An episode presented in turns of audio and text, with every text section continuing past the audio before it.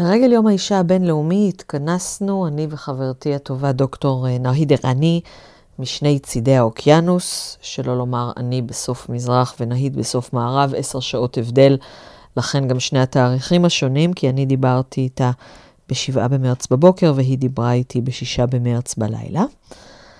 אה, נהיד רני, מלבד היותה חברתי הטובה, היא גם אה, אחת המומחיות המובילות באיראן, שלא לומר המובילה באיראן, לענייני פרסית יהודית קדומה, או לפחות הייתה עד שהיא עזבה את איראן לפני כשבע שנים והיגרה לקנדה. יש גם לציין ששמה של נהיד, שם המשפחה שלה רני, זה בפרסית מערבית עשיר, ואיראניום מועשר, אם ננסה לתרגם את זה לפרסית, יהיה איראניום רני שודה. אז היום האיראניום שלנו הוא באמת רני שודה, כלומר, כזה שנהיה רני. אנחנו דיברנו על אה, נשים באיראן בכל מיני תקופות, מכיוון שגם היא כמוני קראה טקסטים וכתבה מאמרים ומומחית גם לנשים ובכלל לאיראן הטרום-אסלאמית. ואני מקווה שיהיו לנו עוד הזדמנויות לדבר באמת על הדברים שמעניינים אותנו ועל המחקרים שלנו, לא בקטע אקדמי, אלא בקטע שזה באמת דברים מגניבים. אז רוב הראיון הוא באנגלית, ומכיוון שהשכנים שלי משפצים ולא הייתה לי הזדמנות אחרת להקליט, אז שמתי את, המשכתי את מוזיקת הפתיחה בתור אנדר, ולהשון מאה ינעם.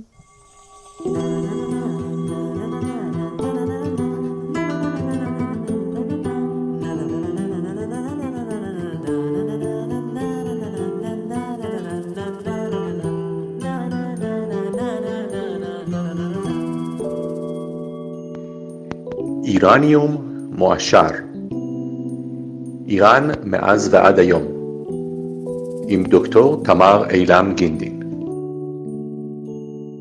درود بر دوست گرامی من ناهید غنی دکتر ناهید غنی خیلی خوشحالم از اینکه این زحمت رو برای ما کشیدید و این وقت رو پیدا کردید با ما حرف بزنید و امور ایرانی و زنان ایران را به شنوندگان اسرائیلی توضیح بدهید سلام خیلی ممنونم لطف کردین باعث افتخاری که منو قبول کردین توی برنامهتون خیلی خوشحال میشم بتونم با شما صحبت کنم و در این مورد یه گپی بزنیم Okay, now the translation to English will be Hello Nahid. Hi.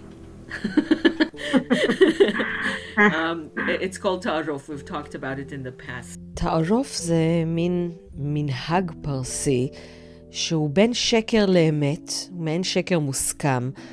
הוא לא בדיוק נימוס, כי זה באמת דברים שהם מוסכמים ורק במקומות מסוימים.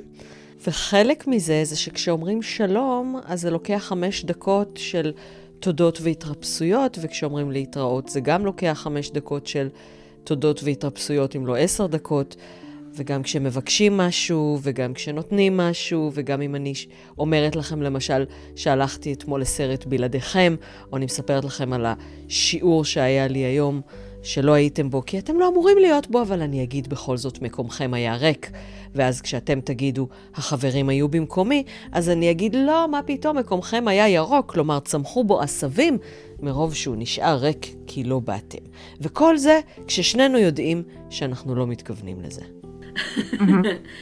um, so the reason I can interview you with your name and face is that uh, you're an Iranian citizen, but you're also a Canadian citizen. You've been living in Canada for how many years now? Yes, seven years. Seven years, and you're not going back to Iran even for a family visit. How come? Exactly. How come? Uh, yes, because usually uh, the Canadians with dual, I mean, people with dual citizenships um, have a problem.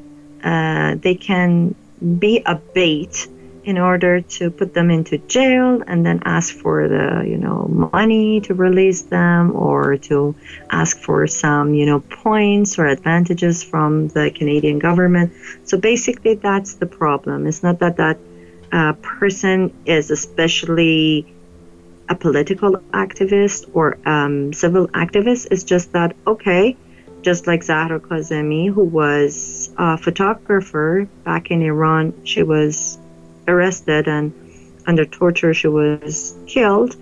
And then, you know, these things happen. Yeah, so it's better to be safe than sorry. Yeah. Uh, okay. Um, and um, women, we're make, we're having this interview on March 7th. I hope I can edit it by March 8th, which is International Women's Day. We always say the date also in Persian. Uh, so let's uh, say the Persian day too. You're talking to me on the 6th of March, which is the 15th of Isfand, and I'm talking exactly. to you on the 7th of March, which is the 16th of Isfand, because yes. uh, we're 10 hours apart. Yes. You're going to sleep after this. I'm going to work. mm-hmm. I slept before and you worked before. yeah. We're both between work and sleep. But uh, Yes. Yeah, I don't like this uh, time difference. Okay. Uh, so, um, women in Iran are now in the headlines. The women's protest against against hijab is really taking, uh, getting a lot of public attention. And I would want you to, when when did it start? And how did it start? Uh, well, Iranian women's quest for equality has been underway since the revolution. Uh, as women forfeited some of their rights uh, which they had gained through the 1975 Iran's Family Protection Law. And these laws um, were very progressive and uh, uh, they include emphasis on limiting polygamy, uh, child custody, and the status of women, the right of divorce, etc., etc.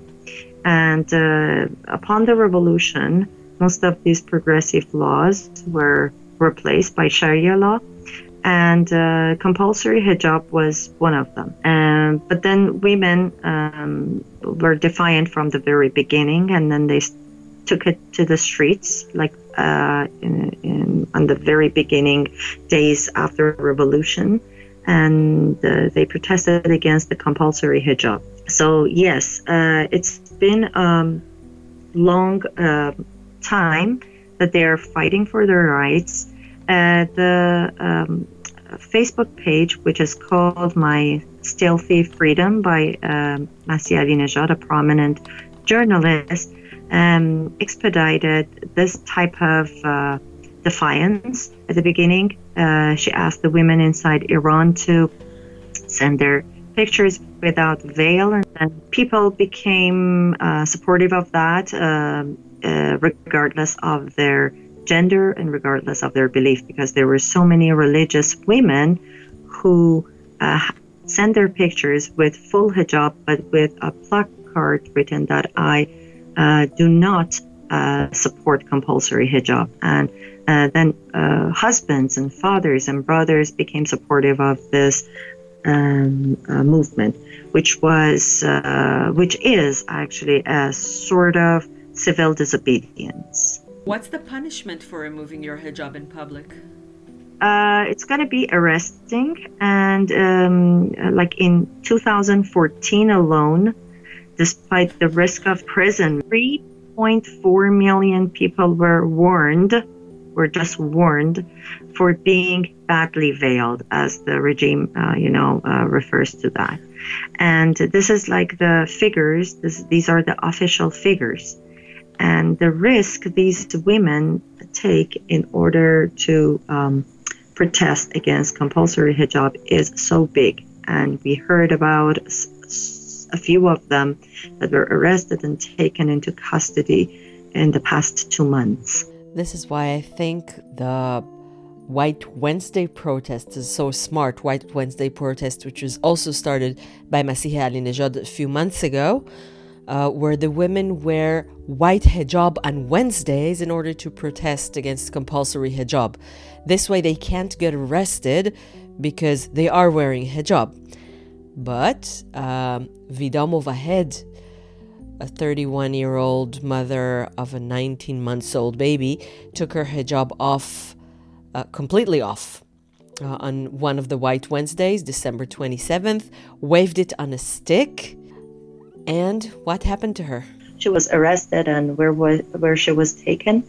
And later on, I guess that on some bail, she was released.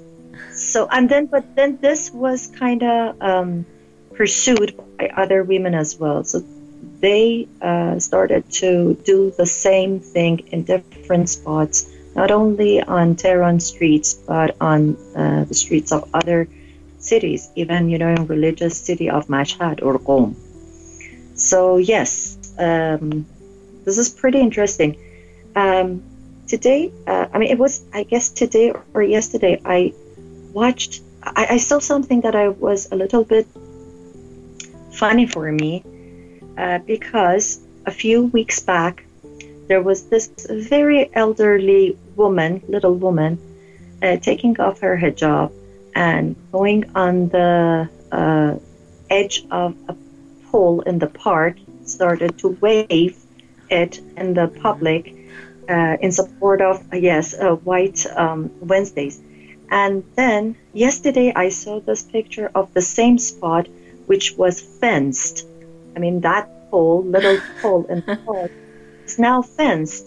So yes it is um, interesting that we see that how uh, the reaction comes from the system and from the regime to um, uh, to stop the women.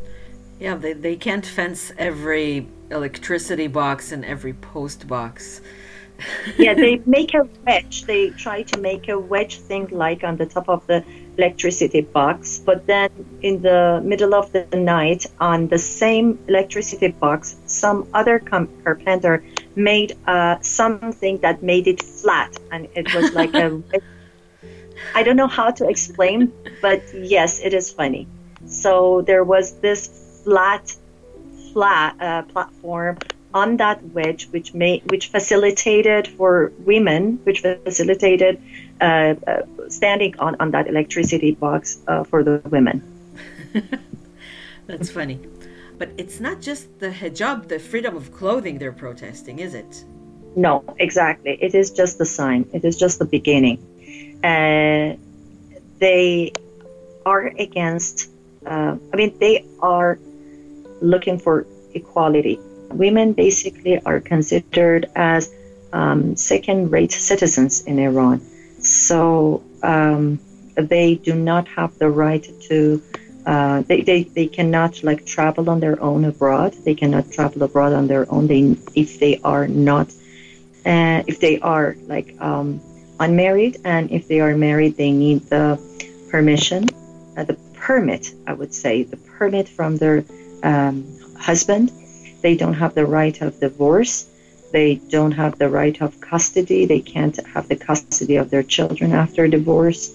Uh, even if the father of the child dies, then the custody goes to the paternal grandparents. And it is all about inequality. Wow. Uh, so, so the hijab is actually just a symbol. Has it always been like that? No, not at all. Um, in uh, the 1975, Iran's family protection law was um, granted to uh, women, and these laws were amongst the most progressive ones especially uh, uh, when we regard like uh, rights such as emphasis on the limitation, uh, limiting polygamy and child custody and the status of women and social status and everything. And um, after the revolution, most of these progressive laws were um, scrapped and then they were replaced by Sharia law. And women were also required to wear veil in the public. And as I said that, um, they have always been defiant towards this. On the very beginning days after revolution, um, many women um, took it to the streets and then they started to protest against compulsory hijab. You can find uh, the relevant pictures of that protest on the internet. Right. Very easily. it's not only about women's rights. It's, no, it it is inclusive of everything to make the woman the citizen and to in to be entitled to all the citizenship, I would say, rights that she deserves. Yeah, but men, men in Iran uh, would also like to have more rights. I mean, uh, people in Iran, regardless of gender, um, don't have rights that we we deem natural. Mm-hmm. Right? I, it is true. Uh, yes, it is uh, true because you know it's just a matter of being one of us. If you are othered, you're othered. It doesn't matter what gender you have and from what ethnicity you are. So basically, you should be one of us, and then you are supported. And if you are not one of us, you're excluded. And especially if you are from a different ethnicity, you are from a different faith, you are uh, a woman, then it's gonna even. I mean, the problem is gonna escalate it as well. Right. Okay. White Wednesday, they can't be arrested because they are wearing hijab, but taking off their hijab in public, how come they're not afraid? I would say that they are not afraid because, uh, you know, the reform that the regime previously promised uh, is now so slow that all, uh, even the, re- the female reformists are disappointed about it. And then they are trying to find a way to expedite this. So, yes, uh, you're right. They are not afraid, those ones who take off their hijab they're not afraid because basically they want a change, a real change. Um, unfortunately, the reformists in Iran are normalizing everything uh, when it comes to these natural rights as we deem as natural, but then every uh, single woman in Iran is stripped of this right. So, yes, it is uh, sort of, how can I say, uh, I'm done with this. I have had enough. This is that stage. Um, you said before that women can't, unmarried women can't leave the country at all. I didn't know. Uh, they need the permit. Yes, they need the permit from their. I mean, if you want to get a passport as a mm-hmm. married woman, you need to go to a notary office and then uh, get the permit from your uh, husband, and then with that permit, you can go to the passport office so that the passport is going to be issued for you. No, but if if you're unmarried, you just can't leave. If you're unmarried, no. If you're unmarried, I mean, if you're a girl, and uh, yes, you uh, you need your father's permit. Mm-hmm. And if you're divorced, then you're good. so actually, di- divor- divorce is, is is a thing now, right? Women uh, women like getting divorced. Unfortunately, I don't know. I'm a little bit conservative. I would say that the divorce rate is a little bit high in Iran, and we also there is something that is um, called um, I mean the cohabitation, which is called white marriage, is uh, a little bit more popular in big cities, and yes, uh, young people are favoring this type of relationship why do so many people get divorced? I mean, you said that if you're divorced, you're good. You don't need anyone's permission. That's certainly a plus. Mm-hmm. Um, one of but, the, but there is a but. There is a but. Uh, the process of divorce in Iran takes a very, very long time because you don't have the right to divorce. It is the man who divorces the so, woman. So for a man, it's, and, it's short, and for a woman, it can be. Yes, that's right. Uh, it depends on the mutual, you know, agreement on what type of uh, rights and you know, um, let's say, what do we say, assets they want to share and everything. And if there is a fight between them over different types of, you know, rights and uh, um, shares then it can take for a long time. Do married couples in Iran have uh, joint bank accounts or separate bank accounts? It depends. It can be both. Okay, because uh, one of the things that really surprised me uh, was the mehriye, which is the mm-hmm. money that the man gives when he buys the woman, sort of, and then the woman um, sells all her rights. Uh, no, I wouldn't. You know, um, see how- this uh, yes, this is how people That's how Westerners. yeah. That's how Westerners yes, see it. think, but it's it's something I would say as old as ancient Greece, uh, because you know part of my research is about marriage in ancient Iran. So I had to take a look at you know the marriage in ancient in the ancient world. So this type of dowry, I would say, uh, was very common in ancient Greece, and then it was kind of abolished, and then it was very popular in ancient Iran as well. It was called kabin, and um, it was uh, paid to the uh, woman's uh, family. And but I would say that Islam uh, rule is a little bit different. When Islam uh, arrived in Iran, we accepted the same thing because in the Arabian Peninsula they had the same dowry as well, this tradition of dowry. They But still then- do. They still do in Iran. They they still do because they are all Muslims.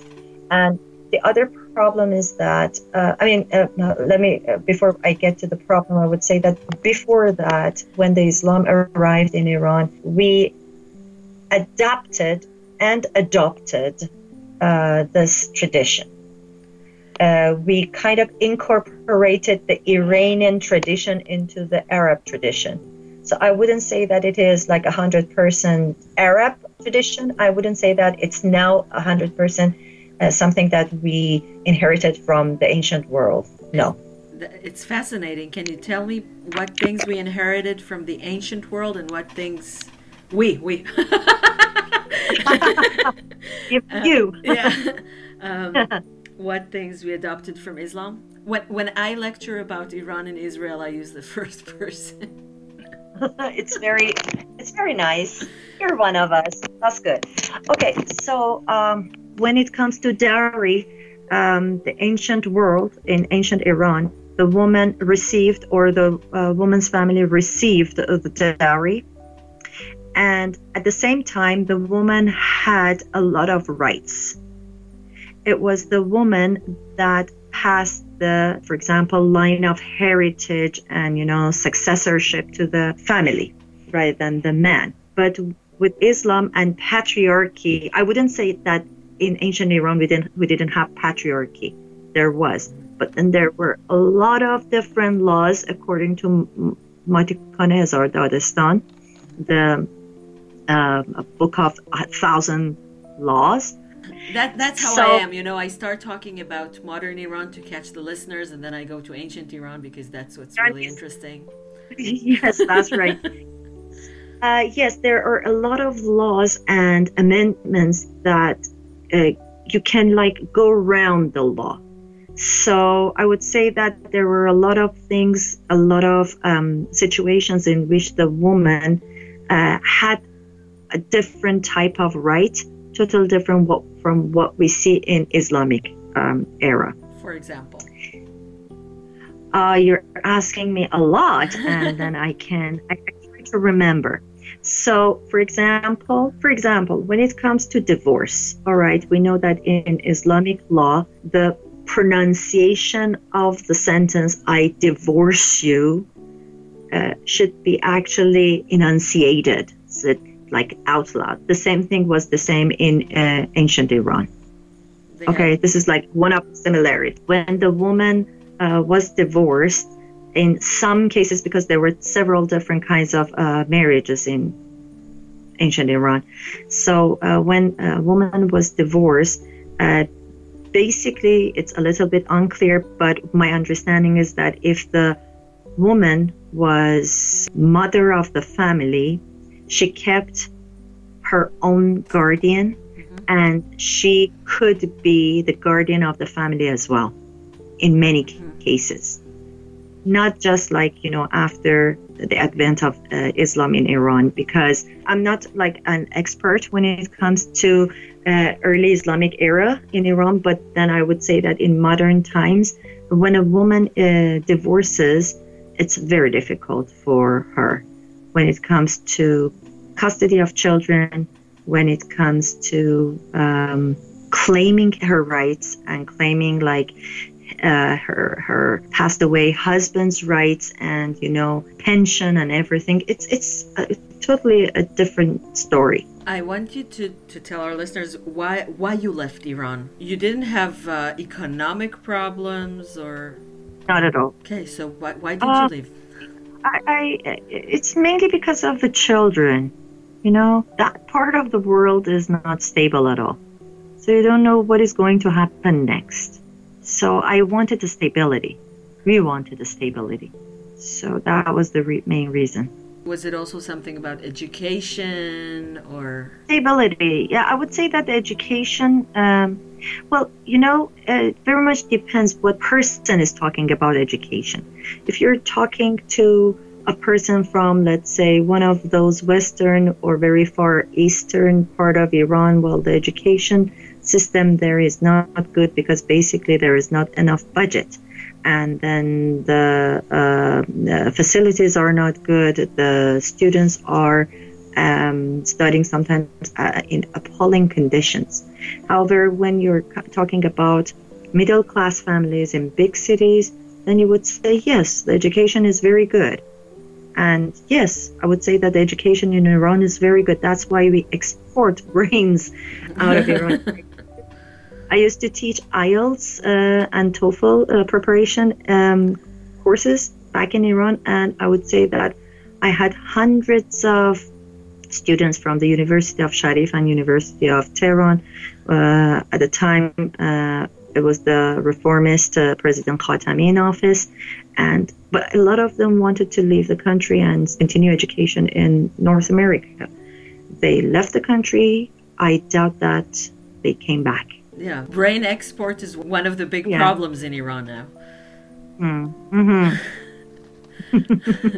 How did you leave the country? It was just uh, legal. It was normal, just like any other immigrants. Okay, how did you get a visa? How long did it take? Yeah, five years.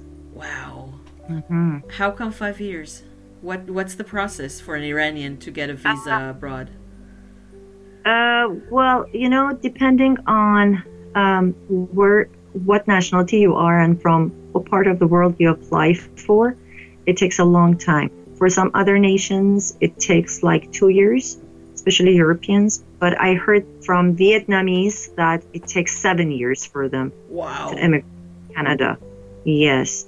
Uh, for the Brazilians, uh, it's about the same um, number of years, between five to seven, if they want to immigrate as a skilled workers. Wow, and if, if you just want to go as a tourist? Uh, well, because now President Trump has banned Iranians from the United States, well, on the paper, I would say, because I have seen like so many other uh, Iranians who got visa to the United States with no trouble. But on the paper, it is like banned. So Canada has always tried to play as the nice guy. So they try to nowadays give really good multiple entry visas to uh, people. Type of political correctness is killing this country. You you can you don't know if you can use the pronoun he or she. No, I'm telling you. Have you, uh, Potamar, have you uh, heard anything about Jordan Peterson? No, but in Israel we have Merav Michaeli, and in Israel every verb and every uh, adjective has a, gen, a, gen, a, grammatical gender. So even if you say went or you went, mm-hmm. and there's you know, a grammatical like gender. Right, just yeah, like Arabic. Yeah, so there is so there is a, a parliament member, Merav Michaeli, who's trying to change that, and it's so ridiculous as as a linguist. yes, it is because the, the unmarked gender is also uses is used for the masculine. You can't change mm-hmm. a language by politics. Exactly, that's the point. And uh, uh, one friend of mine told me uh, it, he is Brazilian. He said that his wife was in a gathering and uh, she started to talk about him as an addressing and like uh, yes, addressing him as my husband. And then the speaker there said, No, You've got to say my partner. Why are you talking about? Why are you like using the my husband? It is too much for me. And well, cut it off as well. I mean, everything about Canada. it is true. Political correctness is killing this country. I don't like it. Nobody likes it. Um, It, it is. With, it- I mean, it's is as if. I am muzzled. You know, yes, we are muzzled, and I am. I feel so disappointed because I I believe that I was muzzled back in my country because I couldn't, you know, criticize the regime. I couldn't criticize Islam. I couldn't criticize whatever I thought was uh, had to be criticized. And here I am muzzled by all these leftists' political correctness. So if I criticize Islam, basically I am labeled as Islamophobic or a person with Islamophobia, which is ridiculous because I'm a Muslim-born uh, woman uh, who happen not to, you know, practice Islam. But at the same time, you know, you cannot label me as an Islamophobic person. I am not. I know what is going on in that type of Islam that I know, which is Shia Islam in Iran.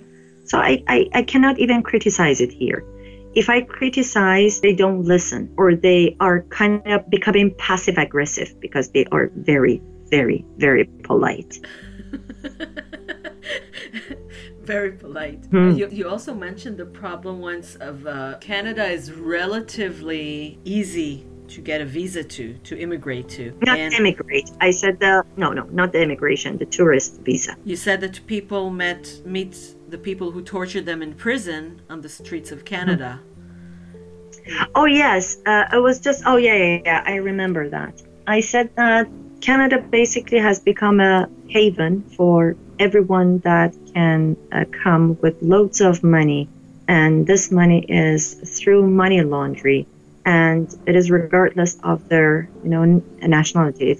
They could be Chinese, they could be Iranian, they could be Korean, whatever. Right, right. Uh, you And- can buy Canadian citizenship. Yes, especially if you have loads of money, you can come as an investor, and then you don't even need to know the language. You can you can I mean hire a translator or whatever, an interpreter.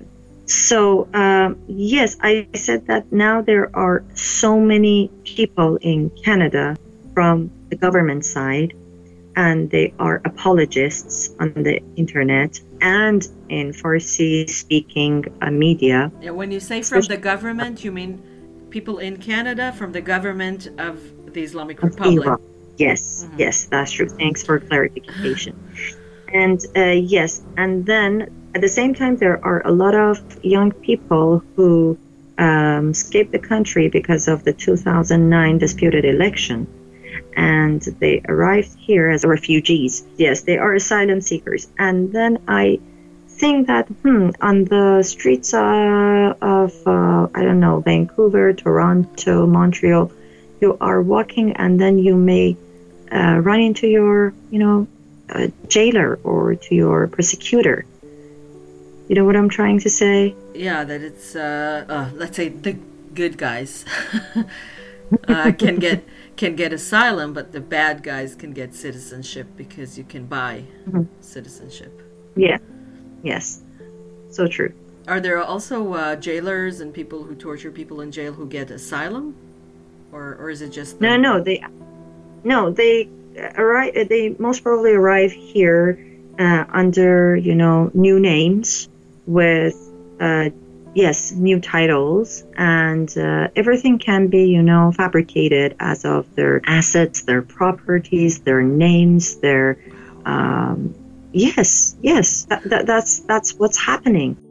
What do you think should happen, or what do you think should be done in order to liberate Iran? Do you think Iran should be liberated? Of course, this type of liberation movement started 150 years ago with the Constitution Revolution in Iran.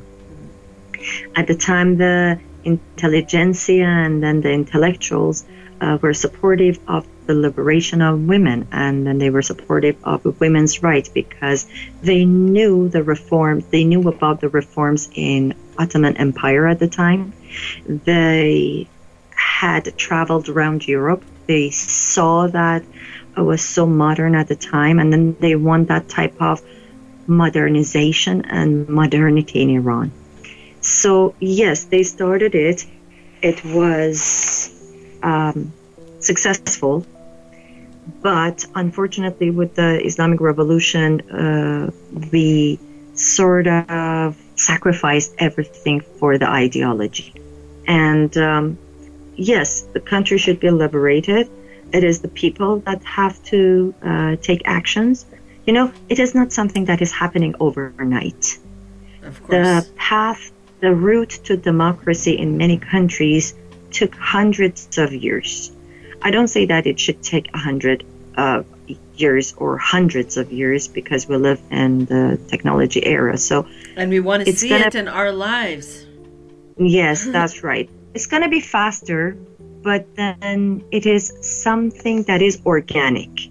So, people are going to find democracy through education, self education, public education, through studying history. That's what people don't like. Usually, they think that history is like the past, but if we don't study about the past, then how are we going to learn about the present or future?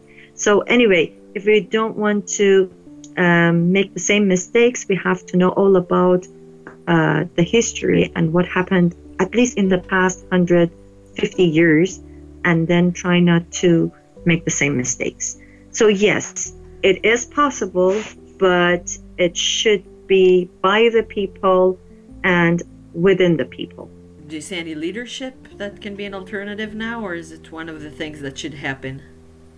Before we go on to this part, I should say that no liberation and no democracy uh, was fulfilled without the international support. So the international support is very important. And by international support, I mean like, you know, the verbal support that, okay, people of Iran, we know what is going on in your country and we support that. We support you. Unlike what happened in 2009 when people were killed on the streets of um, Tehran, and then Obama was secretly sending a letter to uh, the leader. Yeah, but I always say that Israelis should be very careful about expressing explicit support. Um, yes, uh, because it's going to link the people to, you know, sort of conspiracy against the people themselves. Yes, you asked about the leader.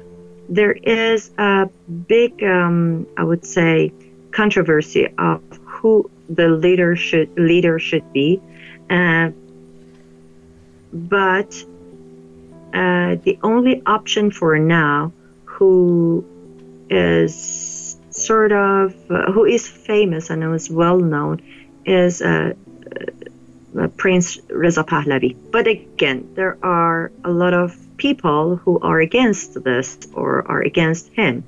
Uh, there are some who say that, well, he hasn't performed any administrative tasks, so we don't know. We cannot rely on him or his qualifications. There are some people who are against like individualistic, you know, approach. So they say that we need a group of leaders. But yes, that's pretty much what is going on among the Iranians.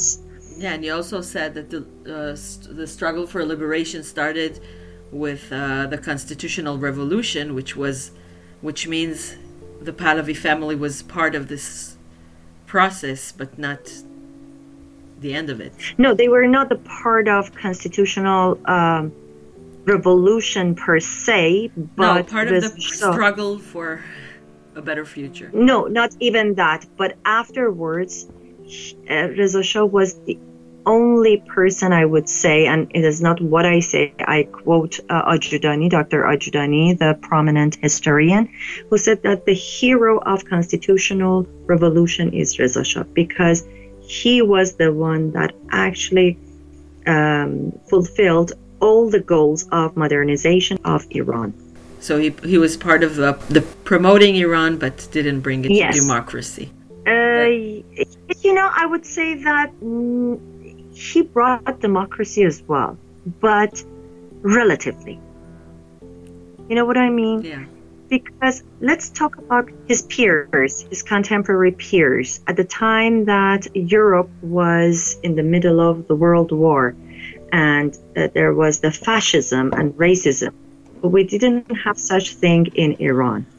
Uh, uh, it was very interesting, particularly because I saw one tweet which said that the true feminist, the first true feminist, was Reza Shah himself, because he was the one that wanted the women to enter the society and participate in the social activities.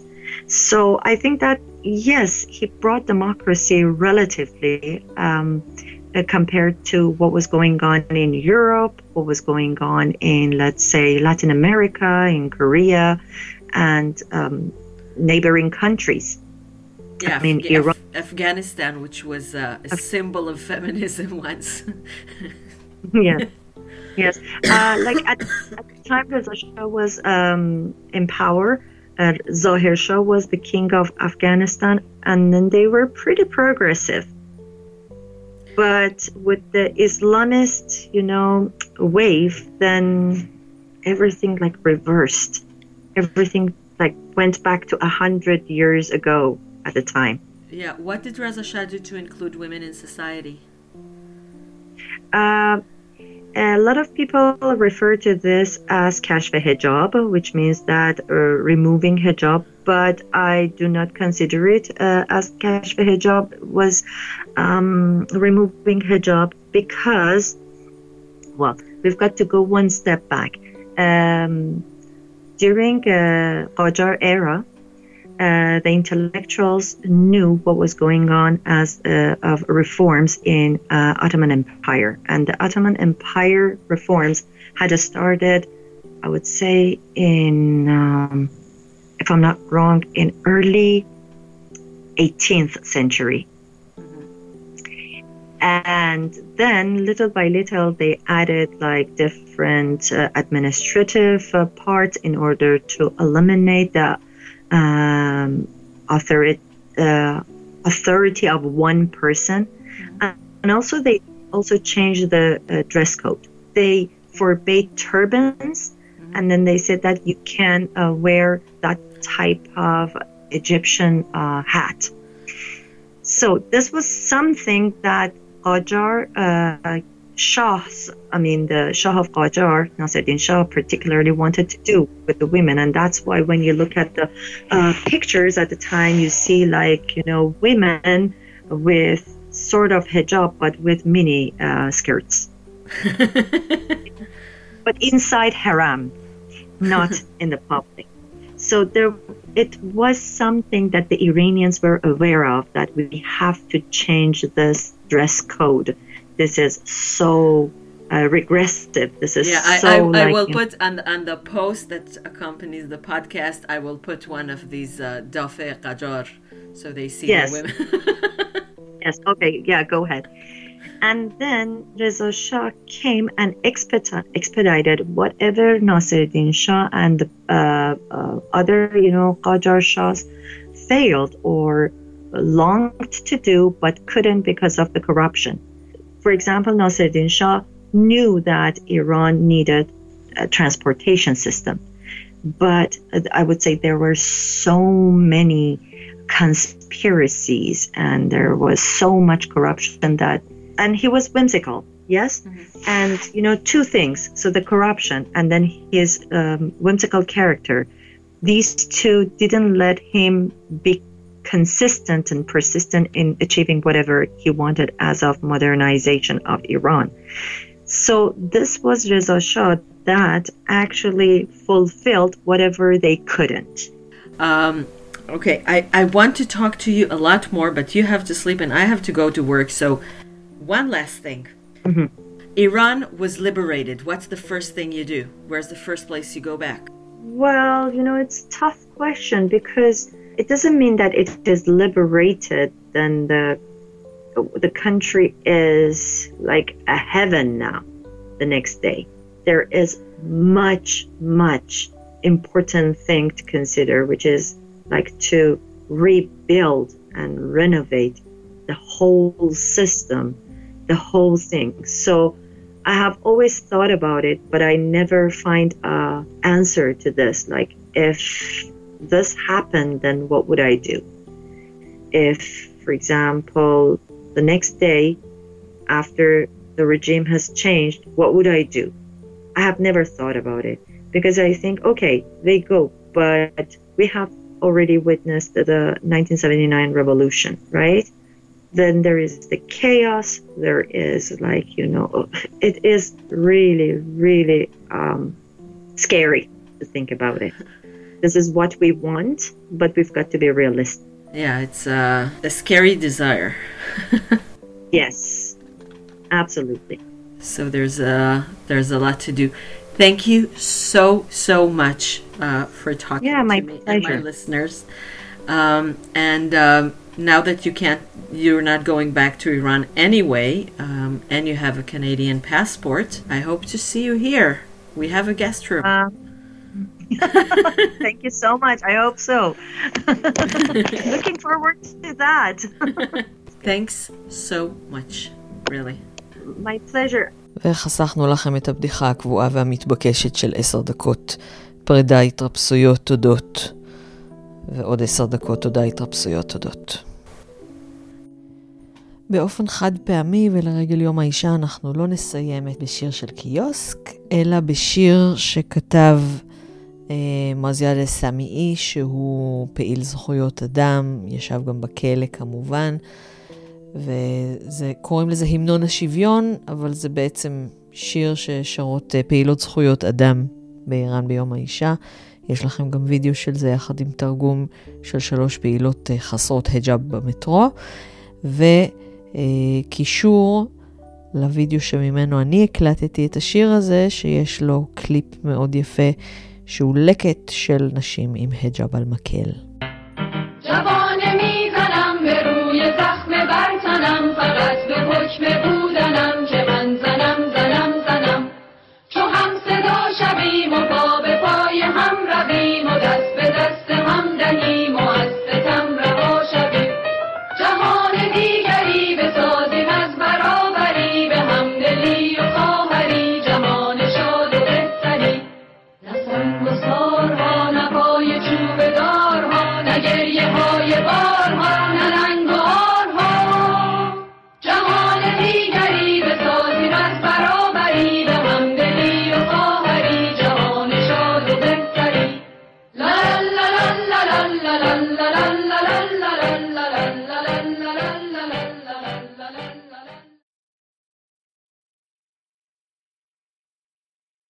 אתם יכולים למצוא את הפודקאסט איראני מועשר בכתובת podcast.zrsh.co.il אימייל ליצירת קשר איראניום at zrsh.co.il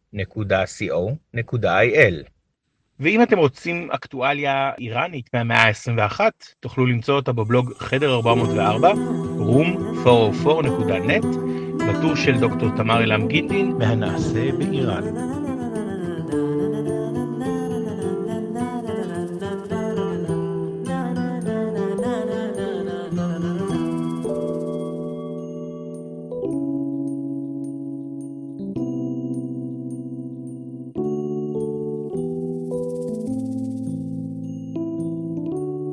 אורניום מועשר. ההסכת, פודקאסט של דוקטור תמר אילם גינדין, אורחת בסקייפ דוקטור נהיד רני, מנחה ברוחו עידו קינן, נעימת פתיחה ואנדר, עיבוד של ברק קולייר להמנון איי איראן, קריין פתיח וסגיר, נתנאל טוביאן, שיפוצים השכנים מלמטה, וקריין קרדיטים, רן בן דוד, שזה אני. חודה נגעתו. להתראות. Goodbye